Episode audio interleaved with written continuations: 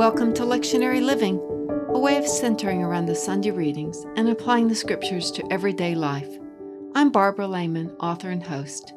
Today I'll talk about the readings for Sunday, October 4th. Back to basics. Winter's coming and COVID's already here. The expression stay safe, a well meaning goodbye wish, sums up the problem.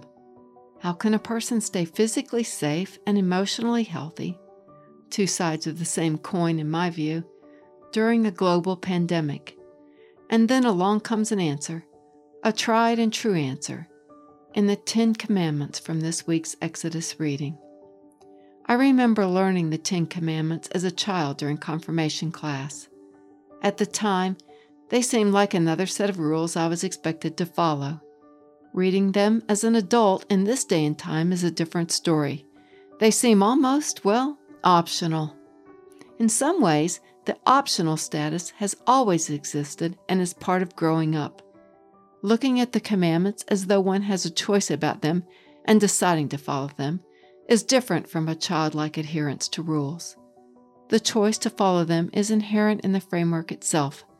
Starting at the beginning, the first commandment, you shall have no other gods before me, sets a person up to define herself and what God she will follow. However, the pressures of life often lead away from one's best intentions. The worry can be about anything. Seeing the situation without letting it take over and rule the day is the challenge. When anxiety rules, it becomes its own idol somehow.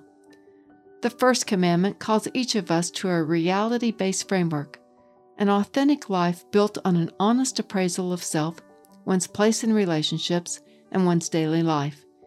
An anxiety driven mindset has the opposite effect. When a person keeps going over events in her mind and attempt to blame or scapegoat others, or continually beats herself up over her part in something gone wrong, or lets her imagination run away with possible repercussions, or some combination of these three, she has failed to follow the first commandment. Losing her own intention, she has put some other God first allowing her fears to latch on to herself. Bringing fear and anxiety down is not a simple matter. Taming waves of fear begins with engaging both thoughts and feelings about a subject, reconsidering it from various perspectives. When a person can face rather than succumb to anxiety, asking questions, understanding where it's making sense and where it's throwing her off track, new energy comes. When coupled with an open heart and mind, prayers for fresh insights do not go unanswered. Each of the Ten Commandments offers its own insights into how to deal with life in general and COVID in particular in the fall of 2020. Here's a few of my ideas. Telling people not to take God's name in vain is another way of saying to avoid the unfiltered expression of emotion. Feelings come and go, one does have a choice about how one considers them and if, when to represent them. Growing up begins here. Telling folks to honor their parents is another way of saying to maintain ties with family. Family is a huge resource for living into the challenges of life. Family members can provide many views on any situation and add to one's capacity to see things more clearly. Not coveting what your neighbor has, house, partner, or clothes, even, is another way of saying to remember who you are. Getting caught up in another's life, envying what they have, is the fast road to losing your own self. Losing and finding oneself is part of becoming an adult.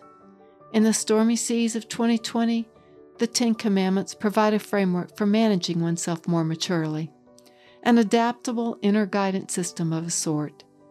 Perhaps each person expresses the commandments slightly differently. Perhaps families, congregations, and denominations do so also. Here are some questions to reflect on this week. I use these to center myself around what I'm trying to do with my life each day. After the questions, I close with a verse from the psalm for the week. In the morning, how can I use the Ten Commandments for guidance today? What insights do they bring to me? In the evening, when did anxiety creep into my day? How can I think differently about life's challenges? Psalm 19, verse 8 The precepts of the Lord are right, rejoicing the heart. The commandment of the Lord is clear, enlightening the eyes.